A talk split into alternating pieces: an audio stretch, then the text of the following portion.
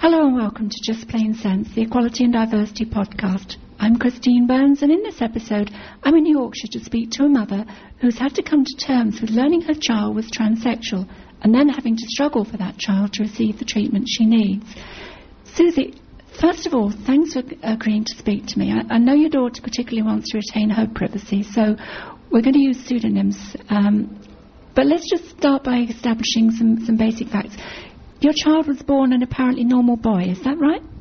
Yeah, completely. Um, normal delivery, normal term, born with all the right parts. You know, you've got a baby boy. That was lovely. So, so growing up, was there anything that suggested to you that your child might be different? Um, from before she could even speak, she was picking up with um, girl toys rather than the boy toys. Um, she was surrounded by boy stuff because she's my eldest child, so we only had boy things for her. But she wasn't interested in those. When we went round to other friends and families' houses, she would gravitate towards um, the pink, the Barbies, the Polly Pockets. Um, she wanted to put the sparkly dresses on and the playing, the, the dressing up clothes, Snow White, etc. She wasn't interested in boy stuff. From and as I say, from before she could even speak, there was a tendency to go towards the girl stuff. Um, when she was around three and a half, four years old, she actually told me God's made a mistake and I should have been a girl. But before that, nursery staff, when she started school when she was two and a half, the nursery staff said to me, you know, do you realise uh, that, that Lawrence is, is playing with you know, the girls all the time and goes for the little black dress and the pinny rather than the Superman capes, um, isn't interested in the rough and tumble things. What do you want me to do? And I said, well, you know, just just let her at the time him just let him get on with it, let him play with what he wants to play with, and we'll just see how it develops. Mm, because because some would argue that, that that can be a natural stage for, for children that they experiment with the, the roles of the other gender. So can we sort of dig into really what in, in Lauren's case made it different? Um, her, if you thought that she was sort of looking at a stage and playing with both genders' toys, you could have said that, okay, so she's experimenting but it was just so specifically girl stuff. She just wasn't interested in the boy stuff at all. Um, I, when she said to me when she was four, God's made a mistake and I should have been a girl, I spoke to my GP and the GP said to me, you know, it could be a stage and you need to just, you know, give him time to work through this and, and it might go away. And if it doesn't, then come back to me later and we'll talk about it some more. Um, and just keep an eye on it for now and just, just let him know that it's okay to be a boy, but to like girl things, which is what I'd already done anyway.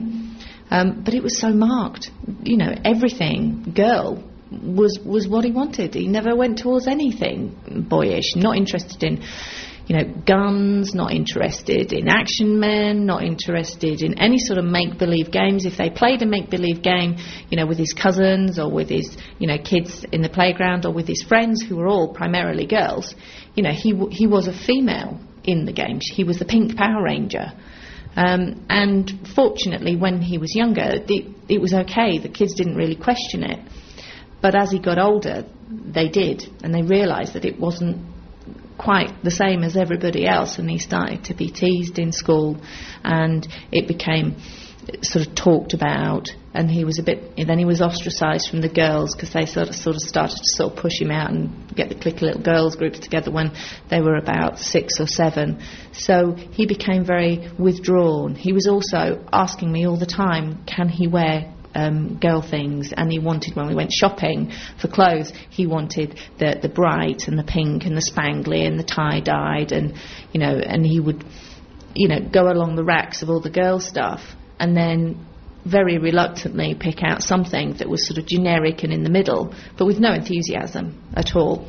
What was the reaction of the, the rest of the family and other adults, teachers and so on, towards that?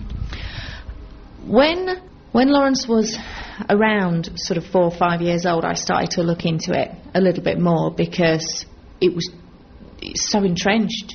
And when when Lawrence was six, he actually asked me, "When can I have the operation to chop off my willy and give me a fanny?" Um, and I was so shocked. And I said, "Where have you heard about that?" And he said, "Oh, I don't know, but can I have it now?" And I said, well, no, not really. You have to be a grown up. You have to be 18 to be able to have that operation. And he was tremendously, tremendously upset and very depressed and very low for a little while after that because he thought that that was the solution to all his problems. And then to find out that that wasn't going to happen was a tremendous shock for him, I think. So, how did you go about trying to help him? Well, when I started to realise that it wasn't going away, I did some research, spoke to the doctor again, and did some research. And a friend of mine was a psychologist at Guy's Hospital, and he said that it's it's a condition, gender dysphoria, um, and he dealt with a number of adult transsexuals. And he said through his dealings with them, a lot of them said that they knew in early childhood. Um, maybe not necessarily that they wanted to be the opposite gender, but definitely that something was wrong or different and they hid it. Um, and Lawrence never did. So when I knew that, he then actually found out the name of the London clinic, who is the only specialist centre in the country. This is the, the Tavistock and Portman. Yeah. Um, and he said he gave me some literature. I then looked it up on the internet as well and read about it.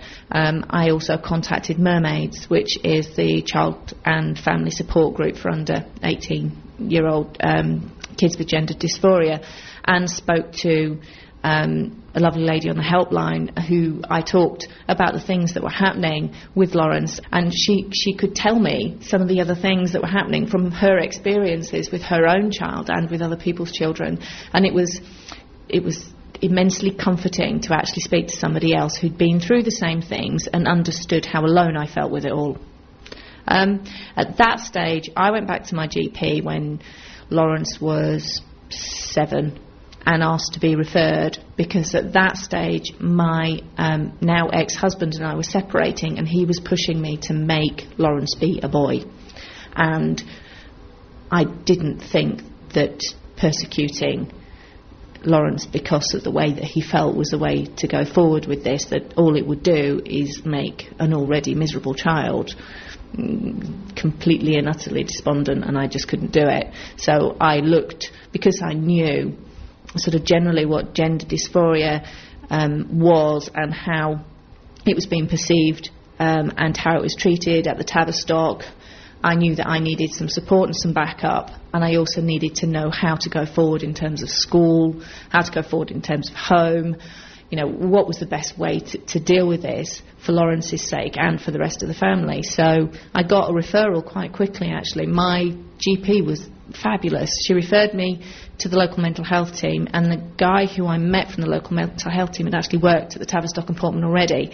So he saw Lawrence, and one of the first things he said to me, which was just so wonderful and such a relief, was that I didn't do this. Nothing I did could influence this. He actually pointed out to me that um, I had two younger sons, and he said, Can you imagine trying to get one of your younger sons to wear a skirt? And it was just, well, not in a million years, you know, complete boys, complete guys, complete set of their own personalities, preferences, and very, very clear of their gender. Um, and he said, Well, you haven't made this happen. This isn't your fault and by supporting Lawrence with things for him to have at home that shows that you you know you support, you love, you understand, and it's not bad, and he's not horrible, and he's not a nasty person for feeling this way. Said you're doing the best thing, and that also gave me a massive amount of support in terms of being able to go back to the rest of my family and say, this is what I'm going to do about it because this is what I know this is. And then we got, as I say, we got the referral down to the Tavistock. Um, but it's a long way away. You know, London, we were only able to go every three or four months, so there, there wasn't any real therapeutic um, relationship built up for Lawrence with the counsellors that were there because he just didn't see them often enough. So there was no provision in between those appointments for anybody to sort of fill in in between more locally. Um, eventually, when we we were we were in London, and then we moved up to Leeds when I separated and divorced, and we went to the local CAMHS team. The local CAMHS team did see us, but they had no expertise with gender dysphoria, so therefore they had to. We sort of set up like a, a, a referral system where we would see the local CAMHS team about issues with Lawrence's self-esteem and confidence and um, general sort of well-being, but they couldn't actually deal with the gender dysphoria, as it were, because they had no experience with it. Um, and so it was like a constant toing and froing with the London team in terms of we don't know what to say about this, so we'll go back to them. Um, problems with school. Again, when I went to the to the Tavistock and said, I'm having tremendous trouble with Lawrence in school. He's been bullied, called names. He's leaving school and coming home because he doesn't want to be there because it's so horrible there for him because the other kids are so mean to him. Um, they said that happens a lot, and it wasn't there wasn't really any emphasis on how to deal with it or how to try and change it. It was, I mean, one of the things they suggested was that um, Lawrence be moved to another unit, another sort of special unit. And when I spoke to the school about it, they said, well, where? So there wasn't really any concern that this, this, this problem was actually affecting your child's education and, and through that mechanism their future as well. I think because it's a part-time clinic, I think they only have two full days, and they have, as I say, because we only went and saw them every three or four months. You know, the time between appointments for, for Lawrence was so great that he, as I say, he didn't really have a relationship with them. The CAMHS team were trying very hard, but this is something they had never dealt with before. And that's one of the issues that keeps coming up with this is that you know, gender dysphoria in children is so largely misunderstood, and so many kids hide it, and it is very rare. So schools haven't had experience, they've never dealt with it before, they don't know what to do, and for a while in primary school, when Lawrence was going as a boy to school but living as a girl at home, um, that sort of settled him down for a short period of time. And then he was pushing to be able to be a girl all the time because this is who he who he was. This is just who she is, um, and she constantly was sort of railing against the fact that she had to have a haircut. She hated the haircuts. She would be in floods of tears every time I took her to the barbers with her brothers. Um, and she, she wanted to wear pretty things. She didn't want to wear boys' school uniform. And she started telling other children at school that she had a girl brain in a boy body. And the school told me, Can't you tell her to shut up? Can't you tell her to stop? And I said, Well, you know, we have discussed the fact that as she gets older, she might change her mind. I said, But she's so determined to be herself. You know, I, I tell her that it could end up with people being horrible to her, but it's more important for her to be herself than it is to hide. Can we just reflect? How old was Lauren at this time? Well, eight, nine. Um, they called me in once because they had an IT class, and she um, emailed everybody that she had a girl brain in a boy body. And they called me in and said, "Can't you tell her to stop?" And I said, "Not really." And you know, we've had discussions. She knows that there's a possibility that this might resolve, and she'll, you know, as she approaches puberty, she may feel happier with being a boy than a girl at that stage. I said, but she's just so miserable being a boy outside of the home that she keeps pushing to be allowed to be herself all the time. And this was part of it. Um, and in the end, when she got to about nine, I'd say, I just decided that what was the point in continuing to make her miserable by making her wear boy stuff outside of the house and have her hair cut when she told everybody anyway. Everybody knew. How did her brothers react? Um, to be honest, I think they've they've just grown up with it, so it's not a big deal to them. They, um, I think, one of the things that that obviously has sort of evolved because um, I've got uh, I've got two younger sons, and the next one down is four years younger. Uh, than Lauren, and then the next one is um, he's a, a year younger than his older brother. So by the time they came along, Lauren was already telling me that, that and I already recognised that there was something different, something happening that was out of the norm. Um, I'd already started researching, you know, a little bit into it. Um, so by the time they actually got to an age where they were assessing what was going on around them, Lauren already had girl stuff at home. And we were already explaining to them, if they asked, it was, you know, Lauren's got a, a girl brain in a boy body. The outside is wrong f- for the inside. So unless you know she changes her mind, then and, and as I say, as she got to sort of eight nine years old, she was becoming so much more open and you know so much more voluble about what she wanted. They grew up with it, and they grew up with hearing me say that it's okay and it's it's absolutely fine and if it was and you know if they felt that way then they'd be fine to say so and I say Lauren was wearing girl stuff at home from about six seven years old so that's all they really knew. They saw her go to school in a boy uniform early on when they, they were they were young. But by the time they sort of had memories of it I mean my youngest doesn't even remember Lauren ever being a boy so. So she's just their sister? Yeah just their big sister. Let's talk now about the, the, the, the, clinic that you, you took her to in, in, in London. What was your experience with that?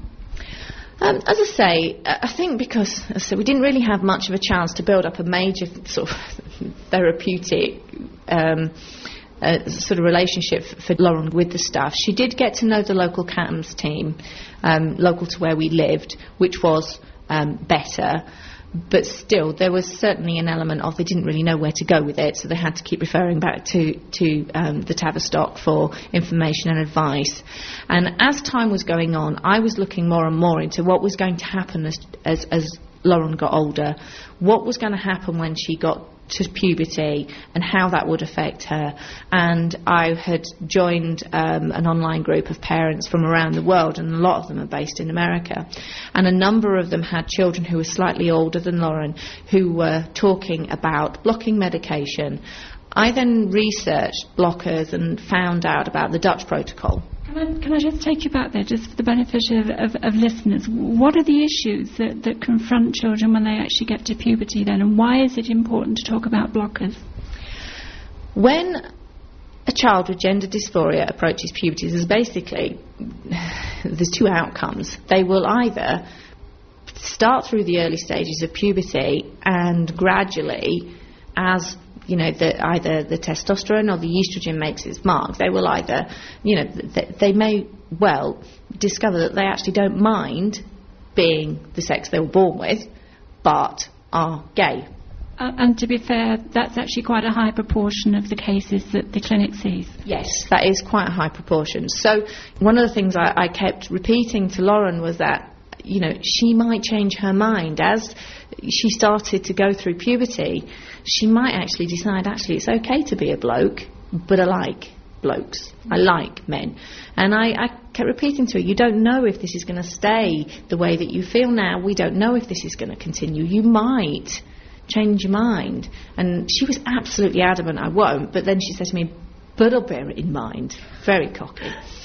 Um, you know, she, it was sort of like a waiting game up to a degree. Try to deal with what was going on at home and at school. And the reason I kept Lauren in in boy clothes at school was for so long was so that if she did change, then it wouldn't be such a big transition back again. But she was so miserable, and she told everybody anyway. In the end, I just decided, well, I'd heard from other parents who'd had children like Lauren who'd gone through the early stages of their lives feeling that they wanted to be the opposite gender. Puberty began, and they did change, and but they'd lived in, in the girl role and then changed back to the boy role. So it doesn't make, it, as far as I, from my experience, it didn't make any difference whether you let them express themselves in the gender that they felt themselves to be anyway. If they were transsexual, they were transsexual, and if they weren't, they weren't. And it would be resolved often around puberty with the onset of puberty. Um, and that's what I was waiting for, to see whether or not that would change Lauren's mind. But as well as that, I also knew that if Lauren started through puberty, there was, as far as I was concerned, quite a high chance that she wouldn't change her mind. And gender dysphoria for a child who believes they're in the wrong body, Lauren had a girl brain in a boy body, and I could imagine, but obviously can't know, what it would feel like to go through a male puberty when you are female on the inside. And I knew that there were very high rates of attempted suicide, that there were high rates of depression um, and self harm, and I thought, as far as I was concerned, that if if Lauren started through puberty and that began to rear its head that she felt her body changing against her will into something that she wasn't, how would she react? And I'd read the studies on the Dutch protocol, I'd read the reports from the other parents in America, and I was adamant that, that Lauren would not have to go through too much of that process, that I would stop it if that's the way that she felt, because, you know, I wasn't going to see her go through that torture. Can we just establish then what is the view of that clinic in London, the Tavistock and Portman? What's what's their view on how to approach that issue for the, the proportion of children who it turns out are transsexual? And they basically don't give any medical intervention until they're at least 16, by which time puberty is pretty much complete. So they want to see that puberty is completed, and of course, what they're talking about is, is changes that have become then irreversible, changes physically to the bone structure, and, and so forth, that can then only be corrected, if they can be corrected, by surgery. Yeah, that's right. And never mind the fact that you have an adolescent who is dealing with all of the angst of being a teenager, and at the same time, their body is changing into something that they find horrific. And as I say, high incidence of, of teenage suicide attempts, high incidence of depression, plus the fact that you know, as they then go on into adulthood, the chances of actually leading a normal life without being ostracized and prejudiced against just because of the way that they look is is you know much lower. If they're lucky, you know, if if Lauren had gone through a full male puberty, her estimated height would have been six foot four. So she'd have stood out even even as, a, as even as a boy. Yeah, absolutely. Yeah. Uh, we, we had a, a, a, wrist x-ray done and a radiologist in this country and also in America looked at it and said, yeah, her estimated height would be six foot four. Okay, you, you've, you've talked about America now because because you felt that because you couldn't get the sort of treatment for Lauren that you wanted in the UK, you needed to look further afield. So you went to see Dr. Norman Spack in Boston. And, and what's his approach? Um, he follows the Dutch protocol, which follows the WPATH standards of care, which is basically that if a child um, has had long-term gender dysphoria, I mean, there's quite strict rules. Long-term gender dysphoria that hasn't um, wavered, and that there's no other psychological issues or problems, and that they start through their uh, biological puberty and find it distressing and unwanted, then they will give um, completely reversible blocking medication to basically it just halts puberty in its tracks. So, so they're not giving cross-sex hormones. They're, they're not proposing to give Lauren uh, estrogen to, to develop her breasts or to to uh, flesh out her shape, simply to stop uh, growing a beard, um, a voice breaking, developing an Adam's apple, and those sorts of characteristics.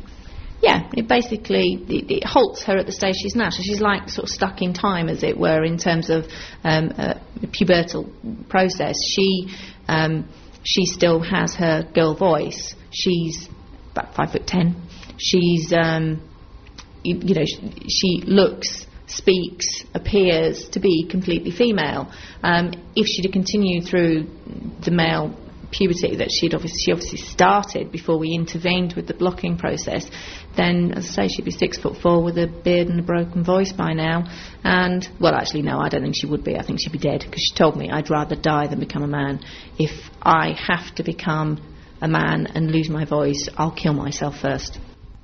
Now, are there any known side effects that are dangerous to, to, to hormone blocking? No, hormone blockers are used by thousands of paediatricians across the world to halt early puberty, um, precocious puberty in children who start puberty at, say, two, three, or four years old. Um, so there was discussions at one point about whether or not the bone density of a child who's had their puberty stopped would be um, impaired and whether or not um, things like uh, arm and leg length, sort of, sort of their, their stature and um, w- would be affected. And the Dutch wrote a paper last year that stated that after the child reaches 16, which is the, when they consider they're eligible to give consent, adult consent, they start them on cross-sex hormones. And two years after the beginning of cross-sex hormones, the bone density is returned to normal for their age. And, and, what's known about the long-term outcomes for children in those positions? You, have referred to the Dutch team a lot. This is this is the team in uh, in Amsterdam. In Amsterdam, yeah. And they've treated how many how many patients have they treated? Um, Seventy plus now it is, and they've got a number of them who are in their twenties. None of them have reached 32, which is considered to be the age at which you can say, right, this is absolutely a success. But the kids who are 18 plus have normal bone density and stature and for their age. So and are considerably less um, prone to mental health illnesses. They're much happier with themselves and their lives, and they pass. So, so you're getting this treatment via Dr. Spack in, in, in Boston, and and what's Lauren's condition now? Um, well, she's 15. She's uh, you know, she's just a girl. she's just a girl, teenage girl, nicks my clothes, nicks my makeup. You know, sort of hangs out with her friends, taps me for money every time she can. You know, she realises that as for her, her, life is different. She has some major issues in terms of nobody will ever love her. That's what she thinks. She thinks nobody will ever love her. She thinks that she um, is always going to be different. But in terms of what she looks like, how she acts, the way that she is on a day to day basis, the moody, depressed, um, suicidal. She took a number of suicide, made a number of suicide attempts before she started the treatment. Um, that's that's gone. She's a much more well balanced teenager, if you can have a well balanced teenager. But you know, she's just normal. She's just normal. She lives her life. She goes to America. She sees her lovely doctor, who she absolutely adores, who is such a fabulous person.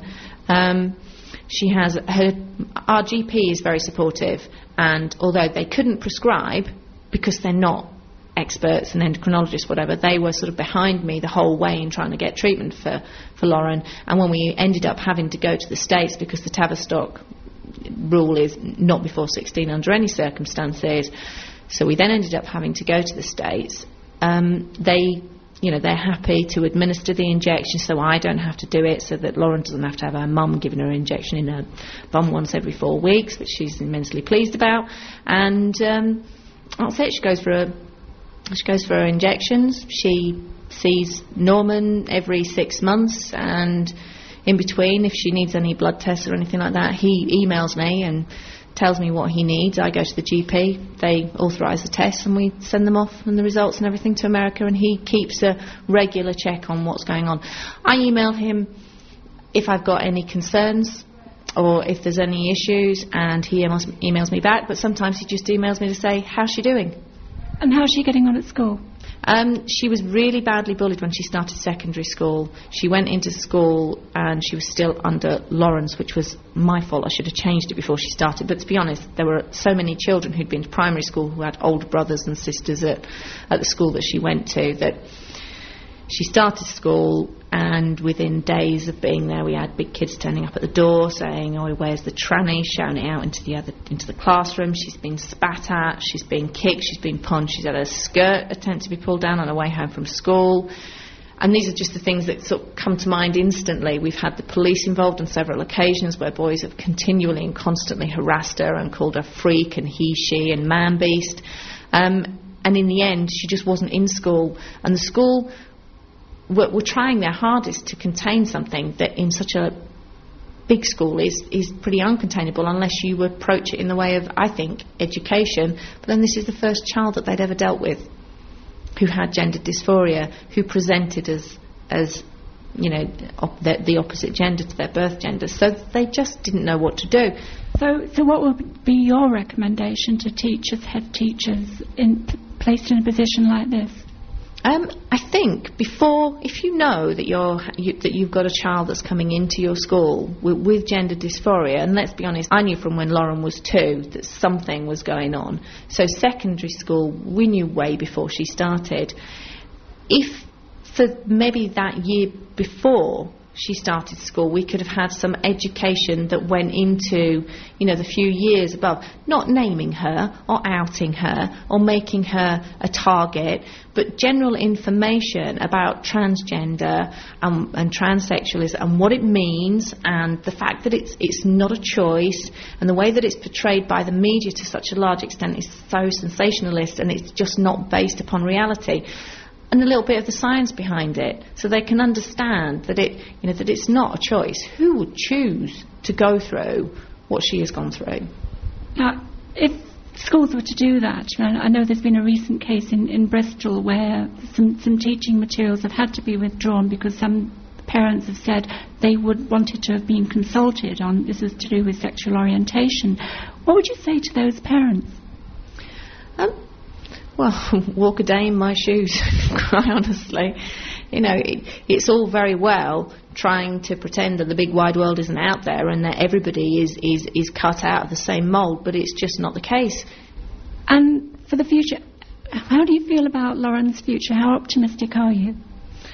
Um, well, she's doing okay at school now. We've moved to somewhere where nobody knows, so she's in a much smaller school. Um, the education welfare officer actually came up trumps with that. They were brilliant because I did keep trying to get Lauren back into school, and it just wasn't working. She'd go in, somebody would say something, and she'd be at home in tears. Um, and in the end, I felt she was almost like panic stricken at the thought of being in a school building. And I didn't want a home teacher because I can't. I work and I've got younger children and I'm a single mother, and I just couldn't, you know, afford to be off work as well. So we, as I say, we got her moved into a, a, much smaller school, much more protected environment. She's doing great. She's doing great. So, you know, um, much much better, much more settled.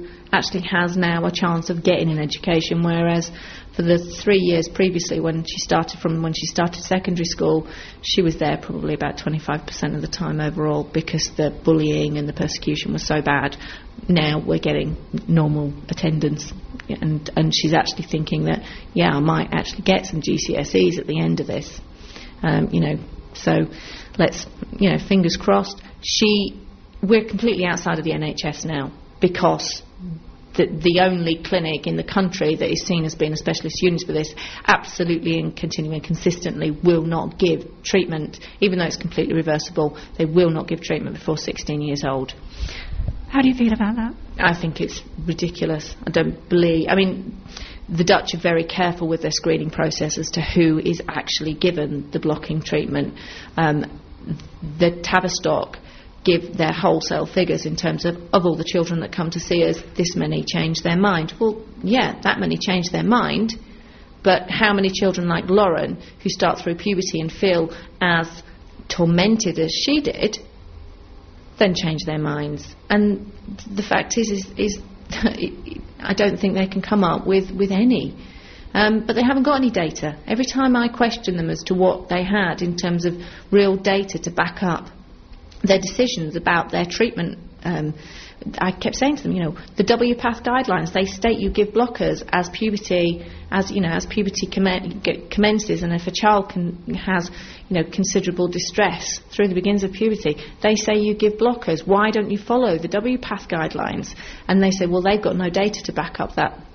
And I said, well, neither of you. I said, but the children that you're dealing with are left with a lifelong legacy of massive surgical intervention to correct what you have allowed to happen, which is so easily prevented. Um, and still, the chances are, especially with Lauren's case, she would have been six foot four. She would never have passed. She would have stuck out, as you say, even as a man. She would have been noticeable because of her height.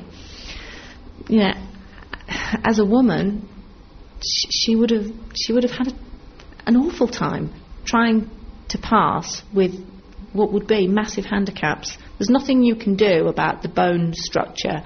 You know, the fact that she would have been that height, the fact that uh, her hands would and her feet would have been um, obviously much larger than they are now, the fact that her voice would have broken, the fact that her jaw would have changed shape, her face would have changed shape. She would have had to have thousands and thousands of pounds worth of surgery to correct that and it can be held at bay so easily, and that then gives the child time to think about what they want. So, if next year when Lauren's 16, she turns to me and goes, Actually, I'm not really sure whether this is what I want. You take away the blocking medication, and a normal puberty resumes within three to six months. So, what, what is the big deal about giving them this medication that can literally save lives? I believe it's, it's going to save Lauren's.